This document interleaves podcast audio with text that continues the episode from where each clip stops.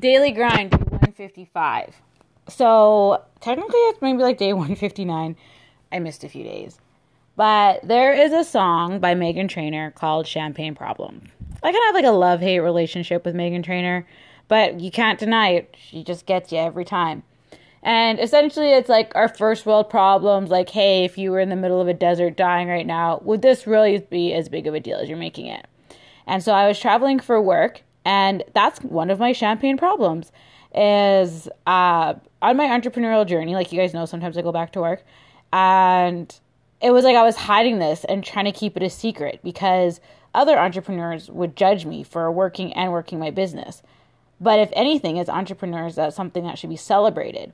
That, you know, your business means so much to you. You're putting in those 15 hour days and grinding it, obviously with balance and putting your health first. But if your business means so much to you that you're willing to work another job to make sure your balance stays afloat while your business is figuring out its life, that's huge. And so, to anybody out there who's working a job and working their business while it figures out its life, high five. Like, congratulations. And so, I say my champagne problems because I was traveling for work and it was a paid for trip by work to go do some work.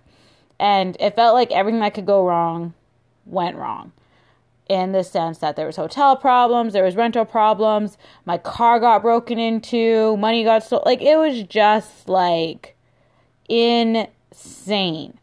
And then I was frustrated. Uh, people I was coordinating with weren't coordinated like they were supposed to be.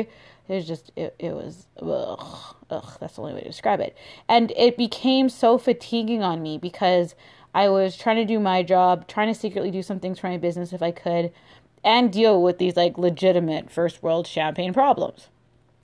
And when I travel, so this is something I learned, like we've been talking about like making sure we have our accountability list. So I have my to do at home. Like there's things that just have to be done every night.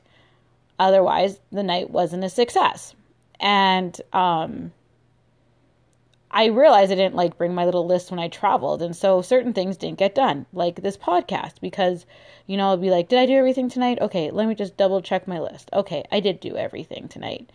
And call it a day.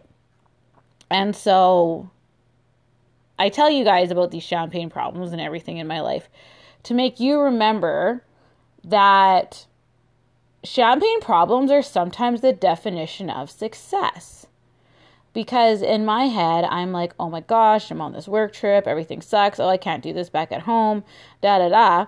But then to family and friends they're looking at me like oh my gosh you're you have a job that pays you to travel. And all i'm doing is finding the problems with it. And most of the problems were like monetary problems that just needed to be fixed and couldn't be fixed instantaneously. And we live in an instantaneous society and it seems like I'm telling you guys like eight different stories, I think, if you don't know me very well. But the point of the story is the more crazy the problem is, take a look at it and ask yourself is this really a problem in the grand schemes of things? Or is this just me climbing my wall to success?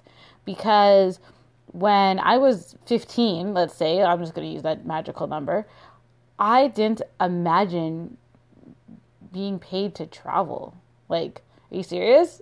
and not only that, but the job that for I I like that helps me do things that I like, like my business, and gives me that balance most of the time. Obviously, poop hits the fan sometimes, but to do those things.